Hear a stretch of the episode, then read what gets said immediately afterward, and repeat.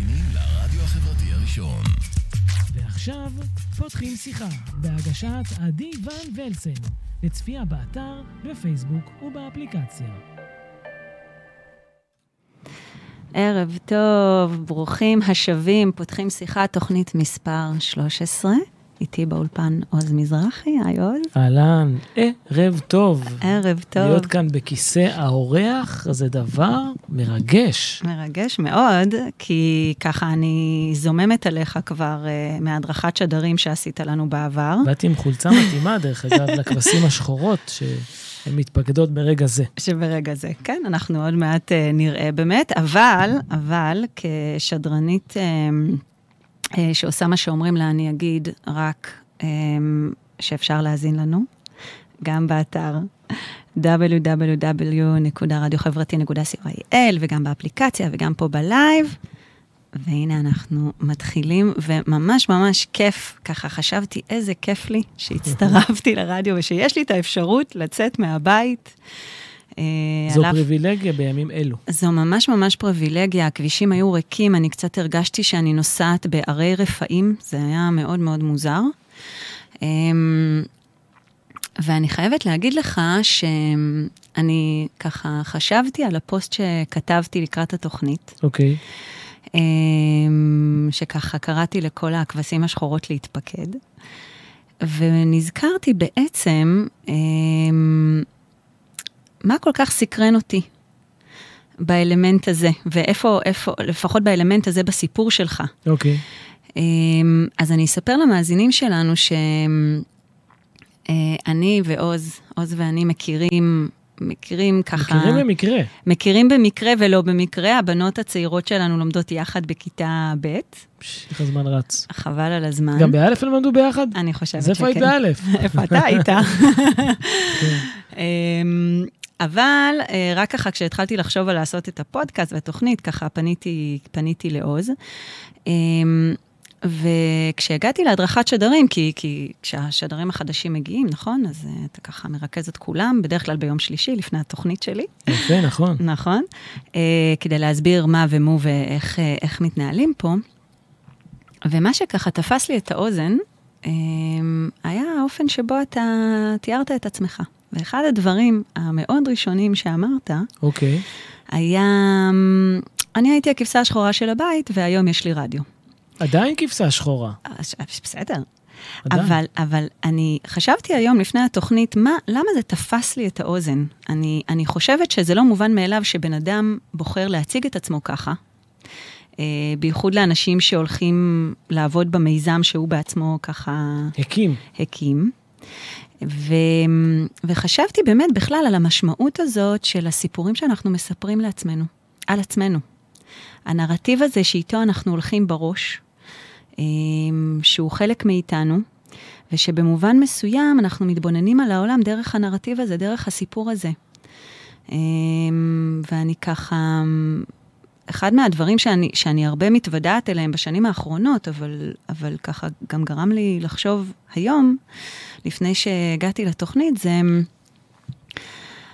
איך לייצר את הגמישות הפנימית, או עד כמה יש לנו את הגמישות הפנימית לשנות את הסיפורים האלה.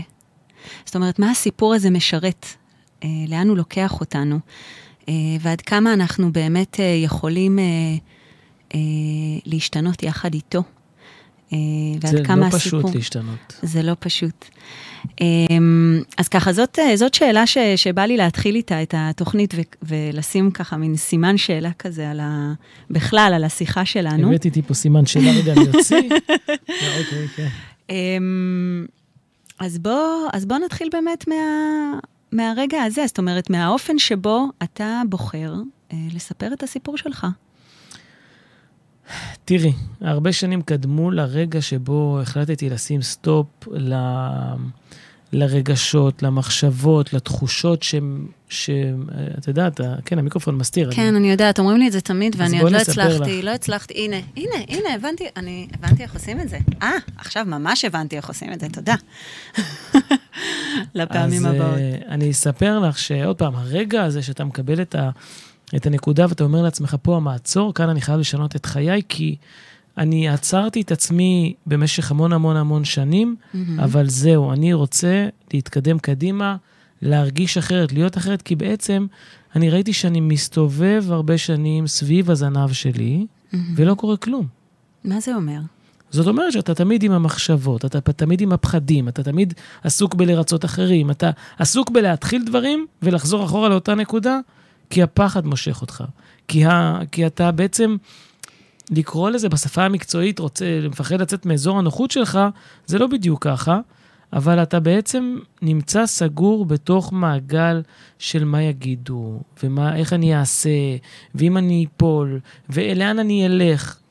עד שאתה בעצם אומר, לא אכפת לי מה יגידו, לא אכפת לי מה יחשבו, אני לא יכול לשנות את האחר, אני מסדר את עצמי ככה שאני אוכל להתמודד עם הדברים, יהיה מה שיהיה. אז אתה מדבר בעצם על איזושהי נקודה, שבה פתאום גילית את הביטחון שלך ביכולת שלך. בדיוק. לצאת החוצה לעולם, כפי שאתה רוצה לצאת לעולם. ומעניין אותי עם ככה הלופ הזה שאתה מדבר עליו, הלופ הרגשי והלופ המחשבתי שהרגשת שאתה מסתובב סביבו. עד לפני הנקודה הזאת, איך אתה מחבר אותו לאותו משפט שאתה אומר, הייתי הכבשה השחורה של הבית, ואתה עוד ככה מוסיף ואומר, גם היום אני עדיין הכבשה השחורה של הבית. כן, אני אגיד לך, תראי, לא כל האצבעות שוות, אבל במשפחה שלי יש מספר נפשות, ולכל אחד, עוד פעם, זה לא בכוונה, לכל אחד מדברים בצורה שונה, מתייחסים בצורה שונה, ואני תמיד הרגשתי כל השנים, שאני בעצם זה שגם אם אני היום הבכור, אני מקבל יחס שהוא שונה, זאת אומרת, מופלה באיזה מקום, לא שוויוני, והייתי תמיד הפגוע הזה שלוקח את הכל מאוד מאוד קשה, ולמה הוא ככה, ותמיד הייתי מסתכל על האחר. ככה אני הייתי, בעצם, למה הוא ואני לא, למה זה קורה לי, למה אתם מתייחסים אליי ככה, ועד שאני כבר הבנתי שאני רק הורס את עצמי, אני הורס לעצמי כל חלקה טובה, וצריך לעשות סטופ. לא להמשיך לרצות את סבתא, או את אבא, או את האישה באיזה מקום, או את הילדים אחר כך, אלא לדאוג לעצמי, לנפש שלי, למה שאני רוצה, וכשאני אדאג לעצמי, אני אוכל לדאוג לאחרים. וזה בדיוק. כי במקום להגיד, או איזה מסכן אני לא מצליח, ואף אחד לא מקבל אותי לשום תחנת רדיו, ואף אחד לא מתייחס אליי, קמתי בסופו של דבר, וקמתי לעצמי ערוץ תקשורת, שהוא ערוץ תקשורת גדול. אנחנו עוד מעט נדבר בכלל על הבחירה הזאת ברדיו, אבל אני כן רוצה להישאר רגע עם המושג הזה, כבשה שחורה, כי אמנם אבא שלי צופה בי, אבא, היי, אבל גם אני במובן מסוים הייתי הכבשה השחורה בבית, אני לא מרגישה ככה היום, אבל אני כן יכולה להגיד שזאת הייתה החוויה, שליוותה את הילדות שלי, חוויה של חוסר מובנות, ושל אפילו תחושה כזאת של חוסר שייכות. תראי, זה בא מהמקום, אני חושב שאנחנו מאוד מיוחדים, שההורים שלנו, הם לא ידעו איך לקחת אותנו, איך להתמודד איתנו, כי היינו אולי חכמים יותר, היינו רואים את הדברים בצורה שונה, מתנהגים שונה, ואז ההורים, בתור הורים צעירים, או בתור הורים שיש להם אחרי זה עוד ילדים, או עוד דברים בחיים, לא ידעו לתת לנו את המקום שהיום, נגיד, אני מתקן אותו בבית. היום אני לוקח את הילדים שלי בשוויון עד כמה שאני יכול, ומנסה להריף את האהבה, שלא קיבלתי, אני קיבלתי אהבה, אבל היום אני מנסה לעשות עוד פעם את הכל, כדי ליצור משפחתיות שוויונית, בלי שזה יגיד, אבא, למה ככה ולמה אחרת? אבא שלי פה כותב, זה רק היה בראש שלך, ואבא, אתה הרמת לי כרגע, כי זה בדיוק מה שרציתי להגיד, עוז מחייך. כן, אתה בעצם מדבר על איזושהי חוויה, אני חושבת שגם אני מדברת על איזושהי חוויה, שהיא חוויה לא פשוטה, כדרך אגב, ומאוד בודדה, של תחושה של חוסר מובנות, או אפילו מין תחושה כזאת של שהשיח הוא מתנהל בערוצים מקבילים, ואני גם חייבת להסכים איתך, אני חושבת שבמובן מסוים, יכול להיות שההורים שלנו התנהלו בצורה הכי טובה שהם ידעו להתנהל בה באותו הרגע, והיא לא הייתה בדיוק מדויקת למבנה הפנימי או למבנה הנפשי, או היא לא קלעה באופן הזה שאפשר לי, וכנראה גם לך, להרגיש שאנחנו משתייכים במלוא מובן המילה, או עומדים בסטנדרטים, במלוא מובן המילה, של הקבוצה שאליה אנחנו משתייכים. נכון. ואת יודעת, יש מלא כבשים לבנים, ויש שתיים, שהן שחורות. עכשיו, העניין הוא, וזה עוד משהו מעניין שאתה ככה מדבר אותו, שהתפקיד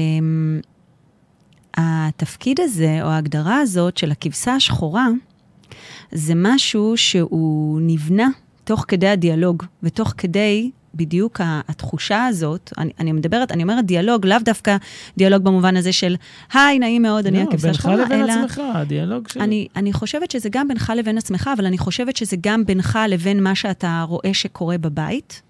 זאת אומרת, זה הרבה מאוד, הדיאלוג הוא דיאלוג רגשי לא מודע, אני חושבת. ומבחינת...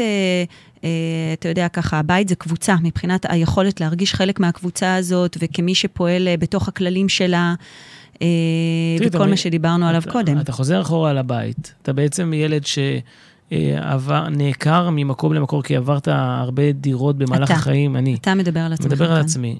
גם המון דירות במהלך החיים, המון שינויים בתקופות מאוד מאוד קצרות, שינויים בחברה. לא היית מקובל, מסתגר המון בחדר שלך בבית, עם המוזיקה שלך או עם מה שאתה עושה, ובעצם בודד באיזה מקום, אתה בודד שמחפש בעצם את היחס, את התשוקה, את החום, שלא תמיד אתה מקבל אותו, ועוד בכלל אם אתה מקבל סתירות ואלבונות, אז אתה בכלל שבור. שזה אלבונות שאתה מרגיש שקיבלת אותם בתוך הבית, או שאתה מדבר דווקא על סיטואציות מחוץ לבית? גם בבית וגם בחוץ. תקשיבי, גם בבית מההורים שלא ידעו להתמודד, גם בחברה שהיית עובר למקום חדש ולא היית מקובל בחברה, וכשאתה באת לכיתה ד' בבית ספר וילד אחד היה מציק לך נורא נורא נורא עד שזה הגיע גם למכות, ובסוף נהנו חברים הכי טובים, אז קרו המון דברים בדרך שהם בעצם סגרו אותך ונתנו לך להיכנס עוד יותר למין שקיעה כזאת, שבסופו של דבר... אתה בנית לעצמך אורח חיים מפוחד, אורח חיים שאתה מחפש לברוח למקומות שעושים לך טוב, או למקומות שהם ישחררו אותך מהדבר הזה. אני אגיד לך, אני ככה, ממה שאני שומעת, אני שומעת שני דברים. אני שומעת, אחד, באמת, את התחושה הקורבנית הזאת, שהיא בדרך כלל נלווית לתחושה הזאת של הכבשה השחורה. או לטייטל הזה. שהיא עדיין נמצאת בי מעט, זה קשה מאוד להיפרד ממנה. זה נכון, זה קשה. אבל אתה לומד שזה לא בשליטתך, כאילו. אתה מתכוון שזה לא משרת אותך. נכון. אבל מצד שני, אתה מדבר על הרבה מאוד כוח. מה זאת אומרת? אתה מדבר על הרבה מאוד ניסיונות, גם תוך כדי החיים, ליצור משהו אחר. זאת אומרת, זה לא תפיסה קורבנית שגרמה לך לרדת. להסתגר, להתכנס, לא ליזום דברים, לא לצאת. אתה יודע, ככה אנחנו ישבנו באולפן לפני שהתחילה השידור, וסיפרת לי שמגיל מאוד מאוד צעיר, אתה הלכת להיות די-ג'יי. נכון. עכשיו, אני חושבת בעצם על המעמד הזה של מישהו, שמצד אחד מאוד רוצה לקבל את אהבת הקהל, ובמובן מסוים דרך המוזיקה אתה שולט באהבת הקהל ומקבל אותה. ומצד שני, זה מקום מאוד מאוד מאוד פגיע, לשים את עצמך ככה מול אנשים שאתה לא יודע איך הם יגיבו אליך. ובשביל לשים את עצמך במקום כל כך פגיע, אתה צריך להיות מאוד חזק מבפנים. אז יפה. אני חושבת שזה מין דואליות, אני גם מזהה אותה אצלי, היום פחות, כי אני גם מרגישה שנפרדתי מהתפיסה הזאת, אבל זו מין דואליות שמצד אחד, יש בה המון המון כוח ויכולת לשים את עצמך ככה בעמדות מאוד מאוד חשופות מתוך איזשהו באמת תחושה של עוצמה. ומצד שני, תחושה מאוד מאוד עמוקה של פגיעות, של חוסר מובנות, עד כדי באמת קורבנות והתקרבנות. אני מסכים איתך לגמרי, כי בסופו של דבר מה שאני עשיתי זה כמו שהיום תלכי לחוף הים, תדע, אנחנו משחקים בחול, ואת תקחי פשוט מלא מלא מים ותשפחי אותם, ואז הם ייצרו כמו שבילים. אני מהמקום הסגור יצרתי לעצמי כל מיני פתחים של בריחה, שפה הייתי די-ג'יי וזה עשה לי טוב, ופה בזכות הדי-ג'יי, בבית ספר הייתי פתאום אחרי מערכת הגברה, וזה ירים אותי טיפה למעלה, וכל דבר הייתי מוצא את הנקודה בעצם איפה אני יכול לבנות לעצמי מחסום ולהתרומם ממנו. הרי כל הדברים הפחות טובים שהתקרבנתי עליהם, בעצם יצרו לי המון מחסומים רגשיים, שאני בעצם לקחתי את עצמי, והתחזקתי מהם כדי לקבל היום, בזמנים האלה גם אפילו, ביקורת לא פוגעת בי, ואני יודע לקבל אותם אחרת, וגם אם אני נכשל במה שאני יודע שזה בסדר, ואני מתקדם קדימה, אני יצרתי לעצמי ממש מדרגות חזקות, עם מעקה להישען עליו. אני חושבת שאתה בעצם באמת מדבר על היכולת, גם על האומץ לנסות ולהתנסות, וגם באמת על היכולת למצוא את המקומות שבהם אתה מרגיש טוב, ואתה מרגיש חזק. ואם ככה, אנחנו דיברנו על זה גם קצת בטלפון, כשדיברנו על התפקיד הזה, של הכבשה השחורה. ואני לא סתם התחלתי את השיחה עם האלמנט הזה של הנרטיב, כי התפקידים שאנחנו לוקחים על עצמנו בילדות, ובדרך כלל התפקידים האלה זה תפקידים שמתגבשים, זה תפקידים רגשיים, פסיכולוגיים אפילו, שאנחנו ככה מגבשים ומתגבשים ומקבלים על עצמנו ומקבלים אותה מהסביבה. בילדות שלנו, מתוך הדינמיקה הקבוצתית שבה אנחנו נמצאים בה, אז התפקיד הזה באמת של הכבשה השחורה, או של השעיר לעזאזל, אוקיי? ניקח את זה, ניתן לזה גם שם אחר. זה תפקיד שהוא מצד אחד תומן בחובו המון המון המון קושי, אבל מצד שני, לוקח אותו, או הוא ניתן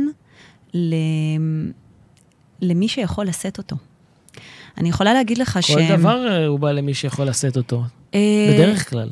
אני לא יודעת, אני גם יודעת שכשאתה נמצא בתוך הסיטואציות האלה, אתה מרגיש לא תמיד חזק, אתה מרגיש הרבה פעמים מאוד מאוד חלש. אני יכולה לספר שהייתה איזושהי קבוצה של ילדים שהנחיתי לפני שנה, ויכולתי לראות את זה, התפקידים האלה, הרי זה תפקידים, זה תפקידים פסיכולוגיים שאנחנו לוקחים אותם אחר כך לכל מקום שאליו אנחנו ניגשים בחיים, והרבה פעמים בהנחיית קבוצות, בייחוד שאני עובדת עם ילדים, אבל זה לא רק עם ילדים, רואים את התפקידים האלה בצורה מאוד מאוד מאוד ככה ברורה, כי אלה תפקידים, אני לא מדברת רק על התפקיד הזה, זאת אומרת, גם התפקיד של להיות החכם והמצחיקן, ויש המון המון המון המון סוגים של תפקידים. דרך אגב, אני הייתי גם המצחיקן, אם כבר תגידי לזה, אני תמיד באיזה שלב, תמיד הייתי המצחיקן של החבורה, בדיחות שהתחלתי לתפוץ את הביטחון. אבל רציתי רגע לחזור אחורה, שגם כשאתה בונה לעצמך את החומות, וקשה לך מאוד, אתה לא תראה את זה כלפי חוץ. אתה תנסה לטשטש עקבות, גם בחברה. אתה תהיה אולי הקורבן, אבל אתה תמיד תשחק אותה חזק. וזה אחד הדברים שבאמת, בזכות זה, אנשים לא יודעים, הכירו את עוז האמיתי. אוקיי. את מבינה, הם הכירו את עוז, באמת המצחיק, הצוחק, זה שמבין במוזיקה, אבל הם לא ידעו מה קורה בפנים, כמה אני כן פגיע, וכמה אני מסתגר באיזה מובן. ולא הראיתי את זה בעצם. ומתי התחלת להראות את זה? מתי העזת באמת לחשוף את מי שאתה? אז אני מסביר לך שהשינוי הגדול, אם אני לוקח את כל חיי, מגיל 0 עד היום אותו 40, הוא מתבטא בשינוי שחל רק בגיל 36, לפני 4 שנים. זאת אומרת, אני לפני 4 שנים, מאז שהקמתי את הפרויקט הזה, גיליתי המון דברים, גיליתי שאני לא, סליחה על הביטוי, לא צריך לדפוק חשבון לאף אחד, שאני אעשה מה שאני רוצה, מה שאני צריך, גם אם אני אטעה בדרך, זאת החלטה שלי. לא מפחד מכלום, לא פוחד להגיד כלום, לא את דעותיי, החל מדעותיי האישיות והפוליטיות והמקצועיות, יודע לקבל ביקורת גם אם אני לא אוהב אותה, וגם אם אני נפגע, אני יודע שזה שום דבר, ואני יודע להתקדם קדימה. תראה, זה מעניין, הבחירה, אני גם אמרתי את זה מקודם, הבחירה בעצם בלהקים רדיו. כי אתה גילית, נכון, אתה ככה התחברת לרעיון הזה של הרדיו בגיל 13, 14? בגיל 14. שמה היה באותה תקופה? בתקופה שעברתי אזור מגורים. Mm-hmm. הייתי מאוד מאוד בודד. Mm-hmm. התחלתי באמת להיות די-ג'יי כדי להיות כביכול מקובל בחברה, הנה עוז הוא די-ג'יי. ואז, אתה יודעת, זה לא בדיוק עזר, כי אתה לא בשנייה אחת נהיה, זה די-ג'יי מפורסם, אתה גם צעיר. גיל 14 ראיתי את הסרט של רדיו חזק, והסיטואציה של השחקן הראשי, קריסטיאן סלייטר, שעבר מקום מגורים, וגם בקולג' הוא לא היה הכי מקובל, והקים לעצמו איזו תוכנית גסויות בלילה. זה מה שכבש אותי בעצם לבנות גם משדר רדיו, לשדר לשכונה, וזה התפתח מהר מאוד לאהבה גדולה גדולה למיקרופון, לכוח הזה שיש בה, בדבר הזה שנקרא לדבר, להגיש, זה מדהים, זה לא רק אהבה, זו תרפיה ותשוקה, וואו, דברים גדולים יוצאים מכאן. אתה בעצם מדבר, אני חושבת, על היכולת להשמיע את הקול שלך. נכון. זאת אומרת, שיכול להיות שבאמצעות המדיום הזה, שמאפשר בעצם איזשהו מרחב מאוד מאוד ככה מוגן, כי בתוך החדר אתה כמו במעין בועה, ואתה שולח את הקול שלך לעולם, ואין לך מושג מה קורה שם. מה קורה שם, ומי מאזין, ואיך מגיבים. זה יפה, אף אחד לא יכול לקבות אותך. אתה מדבר, זה יוצא לאן שזה יוצא, היום קצת דיגיטלי, אתה יודע, אבל תחשבי, מי שנקלע לסיטואציה שהוא מקשיב לך, זה יכול לעשות המון דברים טובים. יכול גם לעשות פחות דברים טובים, אבל אתה מדבר, אתה משפיע. תקשיבי, אני אספר לך סיפור קצר. הייתי בן 15, משדר בתחנה פיראטית, משדר תוכנית לילה. אחד הדברים המיוחדים זה שהייתי מדבר שיחות לאנשים, אתם יכולים להתקשר עכשיו, לספר מה שעל לבכם וטטטה. ויום אחד מתקשרת אליי אימא של ילד עם צרכים מיוחדים, אומרת לי, תקשיב עוז, הבן שלי, מרגע שהוא התחיל להקשיב לך בלילות, הוא התחיל לצאת מהחדר, והתחיל לסמוח, והתחיל לעשות דברים שהוא לא היה עושה קודם לכן. ואז הבנתי, זו השליחות שלי. זו השליחות שלי, הרדיו. אני אתרגם את זה. אני חושבת שזה לא הרדיו כרדיו, אלא האפשרות לייצר מקום שמאפשר לאנשים להשמיע את הקול שלהם. נכון. אני חושבת שזה לא פשוט להשמיע את הקול שלנו. אני חושבת שזה גם לוקח הרבה זמן עד שאני יכולה להגיד על עצמי, גם מתוך ככה הסיפור שסיפרנו אותו קודם, אני לא יודעת איך זה היה אצלך, אבל הרבה פעמים אנשים שהם מרגישים שהם מרצים ומפחדים להיחשל וקורבנים וכו' וכו' וכו', אז גם מאוד מאוד קשה להם למצוא את הקול שלהם. זאת אומרת, מה הקול שלי בכלל? מי אני בכלל? ברור, כי אתה מרגיש שאין לך זהות, שאין לך איזה עוגן.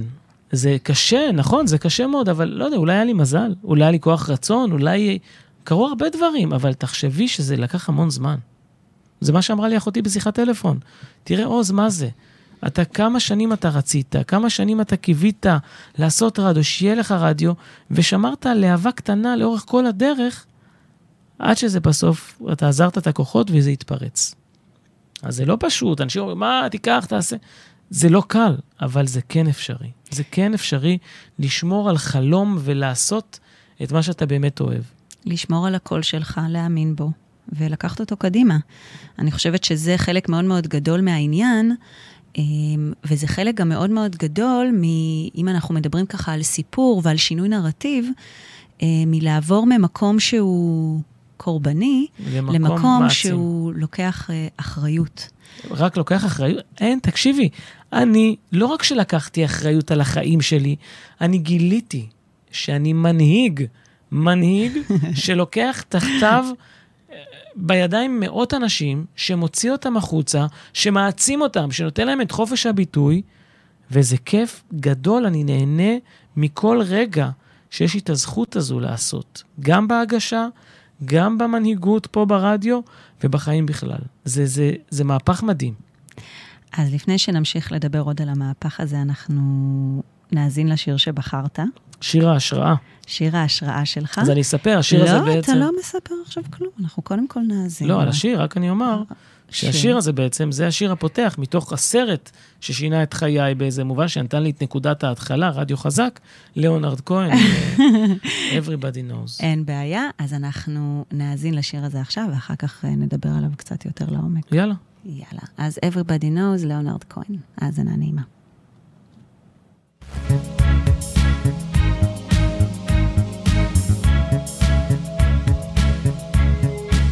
Everybody knows that the dice are loaded. Everybody rolls with their fingers crossed. Everybody knows the war is over. Everybody knows the good guys lost. Everybody knows the fight was fixed. The poor stay poor, the rich get rich. That's how it goes. Everybody knows. Everybody knows that the boat is leaking. Everybody knows the captain lied.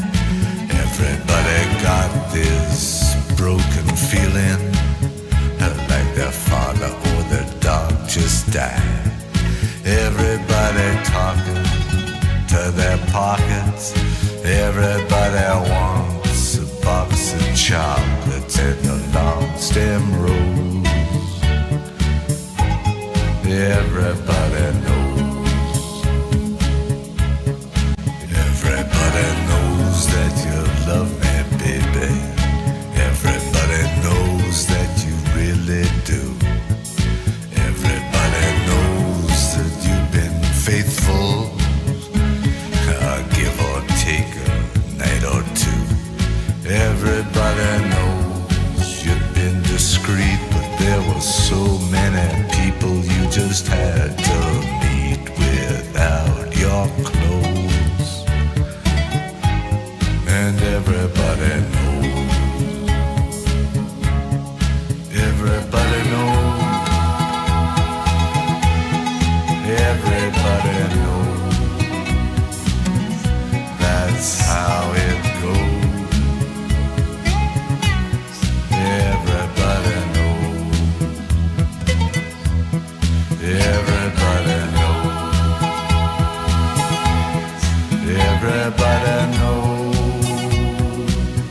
That's how it goes. Everybody knows.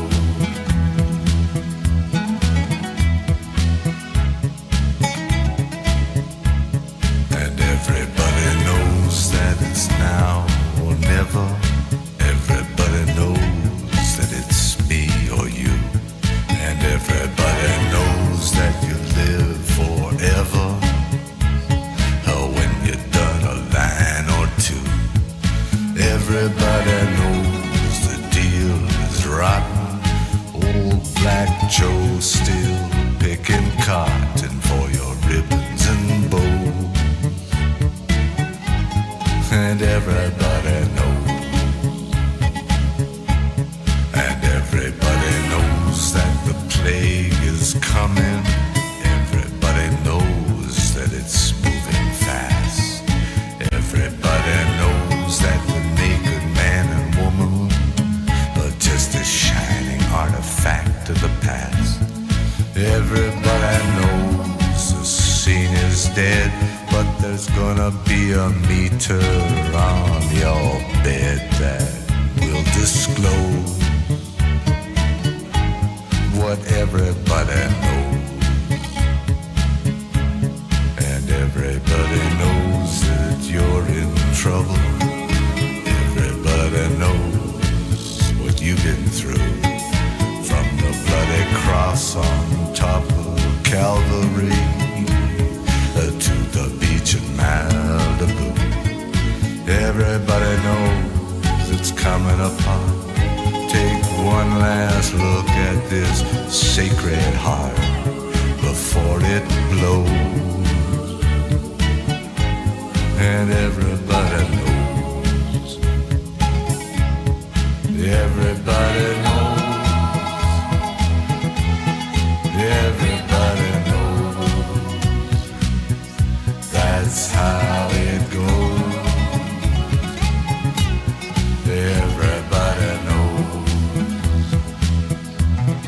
Everybody knows. Everybody knows. That's how it goes. Oh, everybody knows. Everybody knows. Everybody knows. That's how it goes.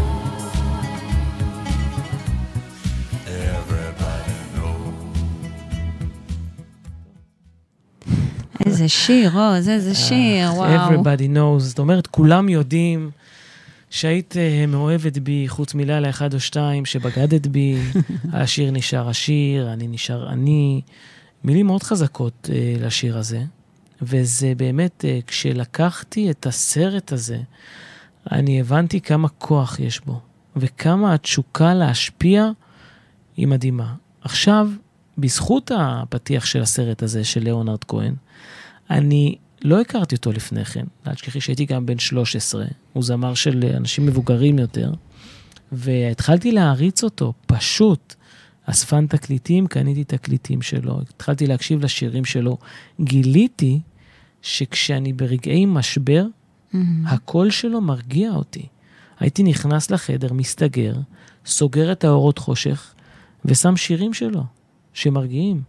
כמו, if it be your will, na na na na na na, then I speak no more, או Bird and a Wild, כל מיני שירים שהם שירים שקטים שלו, והיו פשוט מכניסים אותי, זה נקרא מוד שינה, או מוד התרפאות או התרגעות, והזמר הזה עשה לי ממש ממש טוב. ממש. ונראה לי שבעלך צופה עכשיו. הגיע הזמן, רק עכשיו? אתה לא מתבייש? כן. כשאני האזנתי לשיר הזה, אז אחד הדברים המאוד חזקים שעלו אצלי, זה באמת, ואולי גם החזרתיות הזאת של המילים האלה, של כולם יודעים, כולם יודעים, כאילו, כולם תכלס יודעים את האמת, או כולם יודעים שמשהו כלפי חוץ, הוא לא משהו כלפי פנים, זאת אומרת, אני הרגשתי שזה כל הזמן, בדיוק, שזה כל הזמן מדבר על עלינו. עלינו בוודאי, אבל זאת אומרת, על הפער בין הפרסונה שאנחנו הרבה פעמים מציגים כלפי חוץ, לבין מה שאנחנו מרגישים כלפי פנים, ואם אני לוקחת את זה גם למה שאתה אמרת, שהיו לך תקופות מאוד מאוד ארוכות בחיים, שאתה בנית מחסומים ורצית לראות חזק. אנחנו משחקים משחק, יש לנו בעצם שני מסכות. המסכה שלנו שאנחנו מציגים כלפי חוץ, ומה שאנחנו מרגישים כלפי פנים. ובעצם השיר הזה יש לו את העניין שלה, שני מסכות. של התזוזה הזאת. אני חושבת שאחת השאלות המשמעותיות זה עד כמה יש ניתוק בין שתי המסכות האלה. זאת אומרת, עד כמה יש ממש דיכוטומיה בין מה שאנחנו מרשים לעצמנו להראות כלפי חוץ, לבין מה שאנחנו מרגישים כלפי פנים, כי הרבה פעמים כשיש נתק, זה באמת המקומות שאנחנו מרגישים מאוד מאוד לבד ומאוד מאוד בודדים, כי הסביבה שלנו, או כי אנחנו לא מאפשרים לה גישה, או כי הם לא מסוגלים לגשת. אז בזמנים שעוד פעם, עד גיל 36 הייתה הפרדה נחרצת בין שני המסכות, היום אין. היום בעצם אני משחק את עצמי בתפקידי עצמי אמיתי. זאת אומרת, אתה לא משחק, אתה... לא, זה אני. זאת אומרת, החיים זה משחק, אוקיי? אתה מתגלגל ויש מלא סיטואציות, אבל אני זה אני. אומר מה שאני רוצה, מה שאני מרגיש שאני מוציא החוצה, בלי כאילו. אני אומר לך משהו, והוא משהו הפוך מבפנים. אין צביעות, אין משחק. אני, זה אני. מי שאוהב אותי, מי שרוצה אותי, יקבל אותי ככה. אז ספר לי מה השינוי הזה, שאתה מדבר עליו גם בצורה מאוד, כאילו זה קרה ביום בהיר אחד, ואני לא חושבת ששינוי כזה יכול לקרות ביום בהיר אחד. זאת אומרת, עדיין קדמו לו 15 או 20 שנה של איזשהו תהליך שאתה עברת, גם בתוך המשפחה שלך וגם בינך לבין עצמך. מה זה עשה בבית? מה זה עשה למערכות היחסים שלך? מה זה עשה למעגלים שלך? תראי, אני יכול להגיד לך שבמערכות יחסים, בוא נתחיל רגע מהמשפחה. אבא, איש עשייה, אמא, אשת אהבה, תמיד הייתי מנסה לרצות אותם. עכשיו, אם אבא שלי היה אומר לי, עוז, תעשה 1, 2, 3, אוי ואבוי אם עוז לא היה עושה, עוז חייב לעשות. עד שהגיע רגע שהתחלתי להגיד את המילה לא. והייתי מקבל התנגדויות. אתה לא עושה את זה? אין בעיה, אז אתה יקרה לך ככה וככה וככה. אתה לא עושה את זה? אוי ואבוי לך. עד שאני למדתי שאי ואבוי לך, אין בעיה, תעשה מה שאתה רוצה. עד שזרקתי את זה ככה, כאילו אני זורק את כל הקלפים על השולחן, תעשה מה שאתה רוצה. ואז הוא הבין שבעצם עוז הוא, יש לו דעה משלו. אז לא היה לעוז דעה משלו. אז עוז היה מפחד. היום עוז לא מפחד. קרו המון דברים, גם במשפחה. גם אשתי מותק, אשתי תמיד עד היום היא מספר אחד בשבילי. אבל מה? היא לא קיבלה את זה שלפעמים אני רוצה לעשות משהו מסוים. אז היה לה קצת קשה. גם כשהקמתי את הרדיו, בימים הראשונים, היה לה קשה פתאום. אתה לא בבית, אתה צריך לחזור בבית. מה, אתה נהדר הרבה שעות מהבית? אבל היא הבינה שהנשמה שלי רוצה משהו אחר, ואז כבר היא הגיעה והיא תמכה. אז כבר היא תמכה, כבר היא הבינה שהיא תמכה. הדברים השתנו ברגע ש... אתה לא יכול לשנות אנשים, זה מה שאימא שלי תמיד אמרה. נכון. עוז, קח את אבא שלך. אתה מכיר אותו כל השנים. כמה פעמים הייתי רב איתו, ריבים כסח. היום זה כבר לא קורה. למה? כי לא הלכתי לשנות את ההתנהגות שלו. שיניתי את הדרך שלי. ואז למדתי שזה לא רק עם אבא.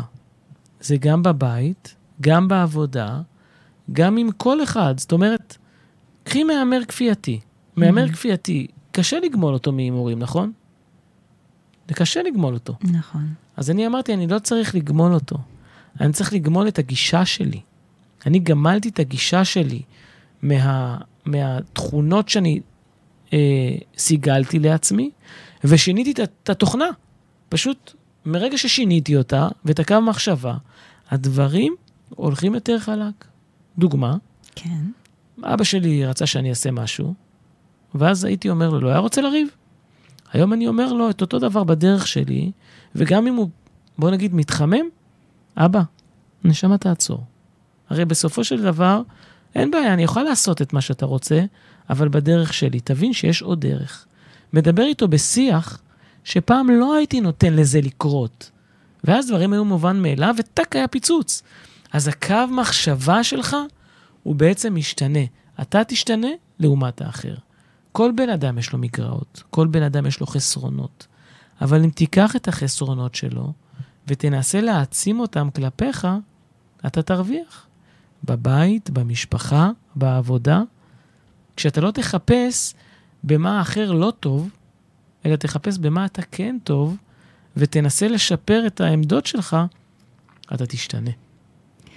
אני חושבת, לפחות אחת מהמחשבות שככה עולה אצלי, ואני גם מאוד מאוד מתחברת, וככה למה שאתה אומר, ולמה שאני עכשיו הולכת להגיד לך,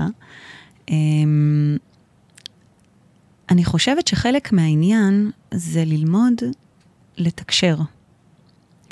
למה אני מתכוונת? אני חושבת ש... אם אני חושבת למשל על הילדים, על ילדים שנמצאים במשפחה. ילדים נכנסים לתוך מצב נתון, לתוך מערכת מסוימת שפועלת, שקיימת. אני תמיד אוהבת להגיד שמשפחה זה אורגניזם, זה אורגניזם חי שכל הזמן משתנה, זה יצור. עם חיים משלו, עם שפה משלו, שהרבה פעמים מן הסתם השפה הזאת נובעת מהאופן שבו ההורים, הם אלה שנותנים את הטון. ואז נכנסים הילדים, והם נכנסים לתוך הטון הזה, והם צריכים ללמוד איזושהי שפה, את השפה של הבית, את השפה שהבית מתנהל בה. נורא. נורא, תקשיבי, זה כל אחד בא ממקומות שונים, נכון. תרבויות שונות. נכון. לא, זה נגיד אצלי בבית, זה מצבי קיצון. אני קיצוני לפה, אשתי קיצונית לשם, הילדים מקבלים שריטה, אבל מסתדרים באמצע באיזה מקום, את מבינה? השאלה היא, ואני חושבת שעל זה אנחנו מדברים, כי אני חושבת שאחד הדברים הכי משמעותיים, בעיקר, אפרופו, סביב חיפוש הקול הפנימי, או הכרה בקול הפנימי, זה לתת לו מילים. זה ללמד את הילדים איך לבטא את הקול הזה. לפעמים הקול הזה לנו כהורים הוא לא נוח, אוקיי? הוא לא נוח לנו לשמוע את הילדים שלנו לא מסכימים איתנו, או מרגישים דברים אחרת, או שאולי אנחנו פוגעים בהם, וכו וכו וכו. כי ברור שאנחנו עם כל העומסים שלנו, וכמו שאמרת, זה מאוד מאוד מורכב, כי כל אחד בעצם מגיע עם האופן שבו הוא רגיל לתוך הזוגיות ולתוך הקמת המשפחה, עם האופן שבו הוא רגיל לתקשר, ועם הסק שלו, ועם כל הדברים שהוא הביא מהניסיון חיים שלו, מהעבר. ואני חושבת שאחד התפקידים העיקריים שלנו כהורים, זה לעזור לילדים למצוא את הקול שלהם. ואחת מהדרכים לעשות את זה, זה ללמד אותם איך לבטא את הקול הזה. זאת אומרת, איך להעז, לבוא ולהגיד מה הם מרגישים, מה הם חושבים. גם אם הרגש הזה או המחשבה הזאת שונים ממה שההורים עצמם מרגישים, או ממה שאפרופו, גם בין אבא ואמא יכולה להיות שונות הרי. ברור.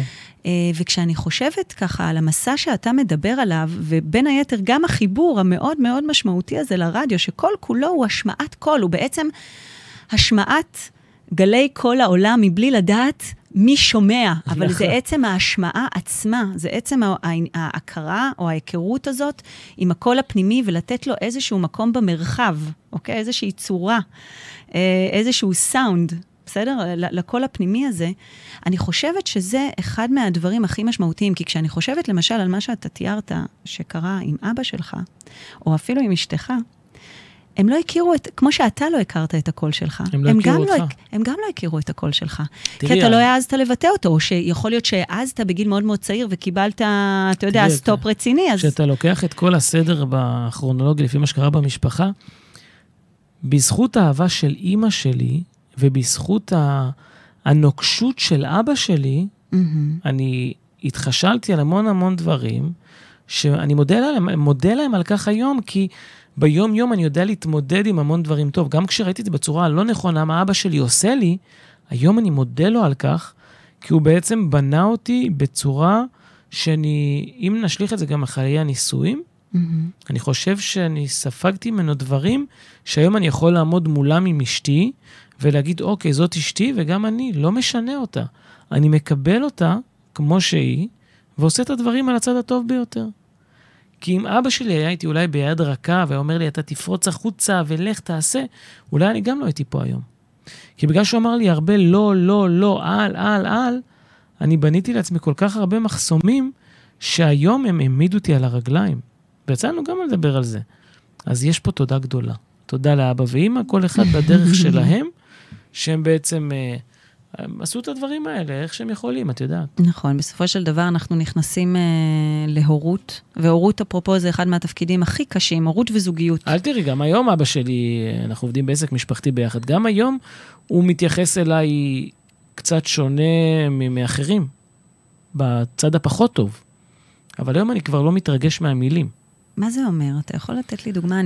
זה מאוד מעניין, כי אתה מצד אחד אומר, אני מרגיש היום אני אגיד לך, תקשיב, אנחנו כמה אחים. אנחנו כמה אחים. יש לי אח שיהיה בריא שעובד איתי. שהוא גם זה שבאיזה מקום נתן לי את הפוש הזה של הרעיון של הרדיו בפייסבוק. אבל אנחנו לא כל כך קרובים. אנחנו בעצם 10.5 שנים הפרש, ואני לא אגיד אויבים, אבל אנחנו בקצוות שונות, גם בראייה, גם במחשבה. ונגיד, הוא ילך ויתייחס לאחי, הרבה יותר בכפפות של משי, מאשר איתי.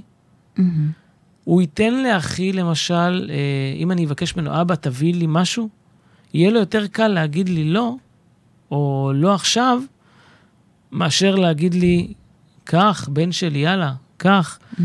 שיש פה עניין של ניגוד. את מבינה? כי לצד שני יגידו, מה שאתה רוצה. אני חושבת שאתה גם היום עדיין, אבל כשאומרים לי לא, אני פעם הייתי שובר את הכלים, אתה לא רוצה, תתתתתת. היום אין באנשם, אתה לא רוצה, בסדר. אתה מבינה, זה כבר לא באותו טונציה, ולא באותה דרך. זאת אומרת, השינוי גישה גרם לזה שהוא גם יבין שכבר אין לו הרבה משחק. את מבינה? אני מבינה, אני חושבת שאתה מדבר על זה שברגע שאתה גילית את הקול שלך והעזת לבטא אותו, אז כשמישהו אומר לך לא, אתה לא רואה בזה כמתקפה על מי שאתה. את מבינה? אני מבינה. לא, כי בעבודה היה לנו מלא נושאים שהיינו רבים עליהם. והוא אומר לי, לא, אל תזה, מה לא, מגיע למצב, גם מסוגל לשבור שולחן באיזה מקום, מרוב תסכול. אבל לא, היום... מרוב תסכול שלא שומעים את מה שיש לך להגיד, או אפילו איזושהי מין תחושה שמבטלים את מי שאתה. זה גם מתבטא. תקשיבי, יש משימות בעבודה, בסדר? עוז, אני רוצה שתעשה את זה ואת זה. אבל מה? הוא רוצה שתעשה את זה ואת זה בזמן שהוא קובע, ובדרך שהוא קובע. וזה לא תמיד מתאים. זה לא מתאים בזמן, וזה לא בדרך. אין בה, אתה סומך עליי. אל תדאג, אני אעשה את זה. זה יקרה, וזה יעשה, וגם על הצד הטוב ביותר. אבל תלמד להקשיב לי. לא רק מה ש... זה קשה, כי הוא לא תמיד יודע להקשיב. אבל היום אני חושב שהוא גם, בגלל שאני שיניתי את הדרך, הוא גם שינה את עצמו באיזה מובן. אני חושבת שאתה... מעצם זה שאתה שמחת מספיק על מערכת היחסים שלכם כדי להשתנות בה. כי אתה יודע, כדי להראות צדדים שלנו במערכת יחסים, אנחנו חייבים לתת אמון במערכת היחסים שהיא לא תתפרק. זאת אומרת, לפעמים זה חזק מאיתנו, כמו שאתה אומר, אני ככה, הייתי חייב להשמיע את הקול שלי ובאיזשהו שלב... אבל עדיין, כל מערכת יחסים בנויה על איזשהו חוזה סמוי, על האופן שבו הצדדים רגילים נכנסו למערכת היחסים האלה, נכון. ורגילים להתנהל, ואתה פתאום באיזשהו שלב בחיים שלך... משנה את החוזה. שינית את החוזה. נכון. ולא רק ששינית את החוזה, לא ניהלת משא ומתן. זה היה חוזה חד צדדי, כמו שחותמים בבנק. נכון. Take it or leave it, נכון? נכון. אחרת אין הלוואה. נכון. ואני חושבת ש... במובן מסוים, אתה בטחת בעצמך, ובטחת במערכות יחסים החשובות שלך בחיים, שזה מערכות היחסים עם ההורים שלך, עם כל הקושי והמורכבות שהייתה שם, ומערכת היחסים עם אשתך, שהם יישארו שם, נכון. ויסתגלו, ויקבלו אותך כמו שאתה. נכון, וזה גם איזשהו דיאלוג. אני חושבת שכשאנחנו עושים איזשהו שינוי, והוא שינוי כל כך משמעותי, שהוא גם אפרופו, היה חדש לך, גם אתה היית צריך להכיר את עצמך בצורה הזאת. נכון. זה מצריך תקופת הסתגלות. נכון מאוד. זה, בסדר, זה קרה, זה, אתה יודע, זה שלבים. נכון. אבל אני מרוצה מכל רגע, ואני הגעתי למקום בחיים שאני שלם עם עצמי, ועם מה שאני עושה, ועם הדרך שלי, ומה זה אני לא מפחד? תקשיבי, בכל בן אדם יש את הפחד. נכון. אבל אני יודע שאני תמיד יכול לקום על הרגליים ולקחת את עצמי לכל מקום שאני ארצה. גם אם זה ייקח יותר זמן, כל דבר מגיע. אותו דבר גם עם המסעית שבניתי, ועם הרדיו הזה, וכל מה שאני מציב לעצמי כיעד, ואני מכוון לשם, זה מגיע, כי אני לא מפחד. לא מפחד.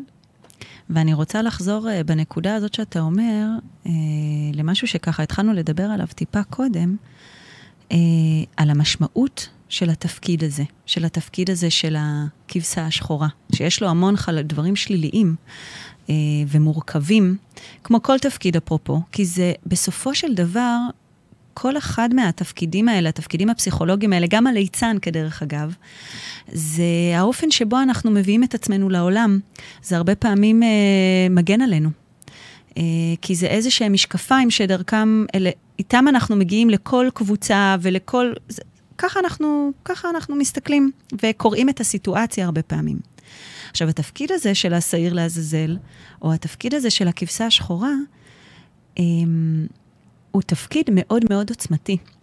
כי הוא הרבה פעמים, באופן לא מודע, קבוצת ההשתייכות, מעניקה אותו למישהו, או לוקח אותו מישהו, שיכול לשאת אותו עם כל המורכבות הזאת, שיש בו את העוצמות, להיות בתוך הבדידות הזאת, ואולי לבטא כל מיני חלקים מאוד מאוד מורכבים במשפחה, ולהיכנס אולי לפעמים לאימותים, שאחרים לא מעיזים, להגיד, לתת את הכל, זאת אומרת, אם אנחנו לוקחים את זה, במובן הזה של הכל, אני חושבת שהתפקיד הזה, הוא בין היתר דרכו, דרך ההתמודדות שלו, ודרך הרבה פעמים, ככה, המריבות שאתה היית מספר עליהן, אולי דרכך, אתה גם היית למשל הקול של האחים שלך, שלא היה להם את האומץ להתמודד מול אבא שלך.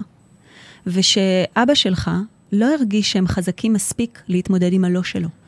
זאת אומרת, יש פה המון המון מורכבויות בתוך התפקיד הזה, התפקידים הפסיכולוגיים האלה שאנחנו לוקחים על עצמם, שהם משרתים את כלל הקבוצה, הם משרתים את כלל החבורה.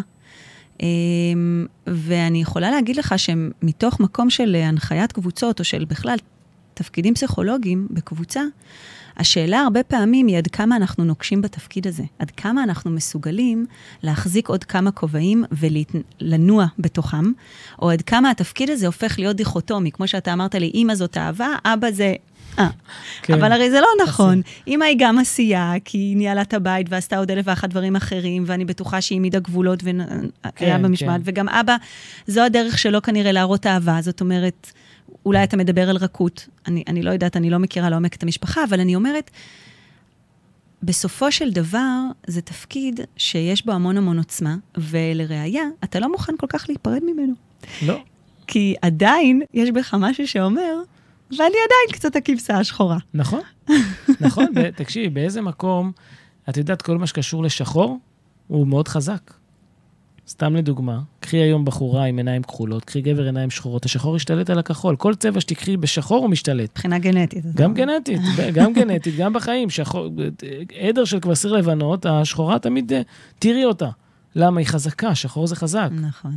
אז יש בזה יתרון, אני חושב שאני דווקא מרוצה. ושחור, אפרופו, וגם לבן, זה הרי, אתה יודע, זה צבעים שמכילים את כל הצבעים האחרים בתוכם. נכון. בעצם, את כל העוצמות. בסדר, תשמע, יש לנו עוד 2 דקות. אין בעיה, אני זורם. אין לך בעיה, אתה זורם.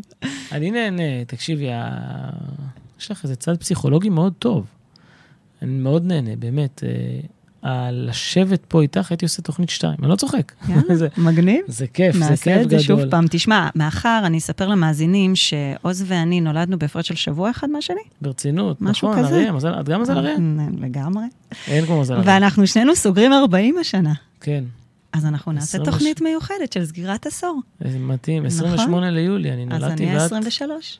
וואי, יאללה. זה באותו שבוע, אז אנחנו נעשה תוכנית. תאריך עברי, מה? די, מספיק. את לא בקטע.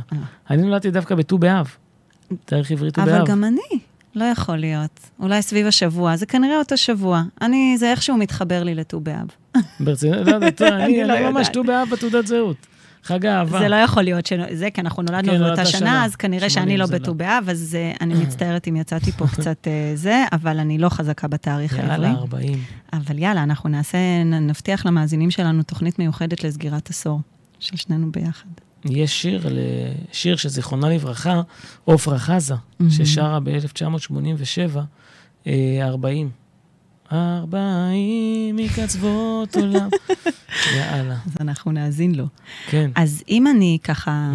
מסכמת. כבר מסכמת, אוקיי. אני מסכמת, אבל זה מאוד מחמיא לי שאתה לא רוצה ללכת הביתה. מה נעשה בבית עכשיו? כולם בסגר. כולם בסגר. אז אני חושבת שדיברנו פה... הרבה, באמת על הסיפור שאיתו אנחנו מתהלכים בעולם, וכמה הוא מוטמע בנו מתחילת חיינו, ועד כמה אחד הדברים הכי משמעותיים שלנו כהורים, ובכלל, אפרופו, זה לעזור לנו וגם לילדים שלנו, ובכלל לסובבים אותנו, לספר את הסיפור שלהם, להשמיע את הקול שלהם. זה לא כל כך משנה מי שומע, אתה יודע, אפרופו זה מאוד מעניין, כי כשהתחלתי לשדר פה ברדיו, אז כל הזמן היו שואלים אותי, מאזינים לך, אתה אומר, האמת, אין לי מושג, וזה גם לא כל כך משנה, כי אני באה לפה כי בא לי לעשות את התוכנית, ובא לי לדבר עם האנשים המעניינים שמגיעים, ואני חושבת שזה העוצמה, כי באמת לכל אחד יש את הקול שלו, אנחנו רק צריכים לדעת, למצוא לו... צורה, לתת לו מילים, כי מתוך המילים זה הופך את הקול הזה ליותר ככה נוכח, נכון, ועוצמתי, נכון. וקיים גם בתוכנו כמשהו שהוא מהדהד, וגם בכלל בסביבה ובמרחב. ואני אגיד עוז שהיה לי ממש כיף. גם לי.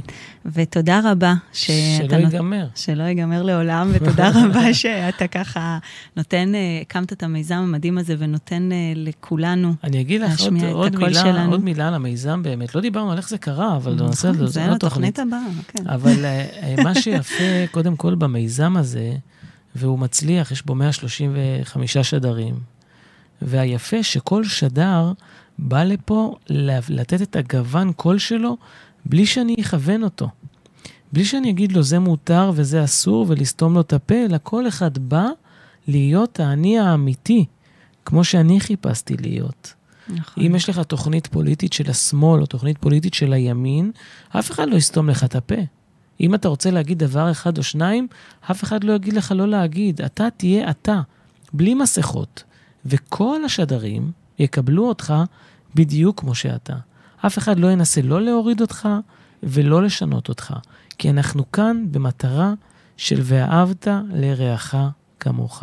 אני חושבת שזו משימת החיים של, לפחות ככה אני מרגישה, של כולנו, ללמוד, לקבל את עצמנו. לקבל. לבטא את עצמנו. באמת לקבל, זאת אומרת, לא להרגיש שמשהו לא בסדר, או לא להציב איזה שהם סטנדרטים שאני לא יודעת אפילו מי קבע אותם. למצוא את עצמנו, ולאפשר גם לאחרים בסביבה שלנו, להיות הם עצמם, למצוא את עצמם, לקבל את עצמם. נכון. זו בעיניי משימת החיים. אז ממש ממש תודה. בכיף. ואנחנו נסיים עם השיר, אני אגלה שעוז רצה שיר אחר. אבל במסגרת זה שככה הוא מאפשר לי לבטא את הקול שלי, בדרך כלל אני לא מתערבת, אבל אני פשוט, הוא בחר גם את השיר שעכשיו אנחנו גם הולכים להאזין לו, ואמרתי לו, עוז, תשמע, השיר הזה, בייחוד, עכשיו שאנחנו סגורים בבתים, והוא לקוח מהופעה חיה, יש בו אנרגיות כאלה מדהימות. נסיים איתו. אז אנחנו נסיים איתו. אז לפני שנסיים איתו, את רוצה להגיד מהו השיר? כן, אנחנו נסיים עם שלומי שבת ויהודה פוליקור בגלל הרוח. אז אני אגיד לך. תוך מופע משותף. אז השיר הזה יש לו הרבה עבורי. כי יש בו צמד מילים המילים שלו יש להם משמעות גדולה עבורי, כי יהיה מה שיהיה, אני עוד אשנה, אני אגשים את חלומי. נכון. והחלום הזה לרדיו היה, והוא התקיים, והוא נותן את אותותיו, ואנחנו היום, תקשיבי, אם יש המון תחנות רדיו והמון תחנות טלוויזיה, אנחנו רדיו מצולם, אנחנו משהו בין לבין, אבל אנחנו היום גוף תקשורת אינטרנטי, שהוא הגדול בישראל, בתכנים, באנשים, בהאזנה, וזה הגשמתי את חלומי. אבל מה ההמשך בבית השני? את שיש לי להגיד, אני עוד אצרח. אפילו בירח ישמעו. אז מה דיברנו כאן היום? שבעצם תהיה אתה אמיתי בלי לפחד. תגיד את הדברים בלי מחסומים. תהיה אתה. נכון. בלי השני מסכות שאנחנו היינו חיים בהם במשך כל השנים. אז אני שמחה עוד שאתה הגשמת את החלום שלך לבטא את מי שאתה. ואני אגיד שניתן לרוח שנמצאת בחוץ לקחת קדימה את הקולות, את שלל הקולות שיש פה ברדיו. שיוצאים מכאן. שיוצאים מכאן. אז אני מקווה שנשתמע שוב פעם עוד שבועיים, ושהסגר ככה ייפתח לגמרי. יהיה בסדר. ושהכל יימשך כרגיל. יהיה מה שיהיה, מה? יהיה מה שיהיה, נכון. כן. אז אנחנו נסיים עם השיר של שלומי שבת ויהודה פוליקר בגלל הרוח, מתוך המופע המשותף. האזנה נעימה.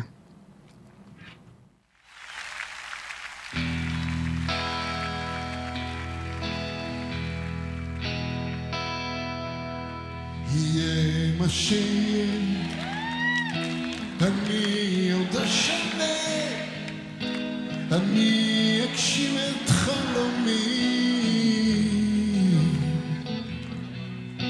נושאי צורה, מכות או קצרה, לא ישנו את מהותי, אני את והאל שלצידי עוד ננצח, לא בגלל הכוח, רק בגלל הרוח הנושבת בגבי, רק בגלל הרוח בתוכי, במוחי, במשמתי, רק בגלל הרוח בתוכי, בדמי, במשמתי. איזה יופי. טוב, תודה לי, גיטרה משמאלית.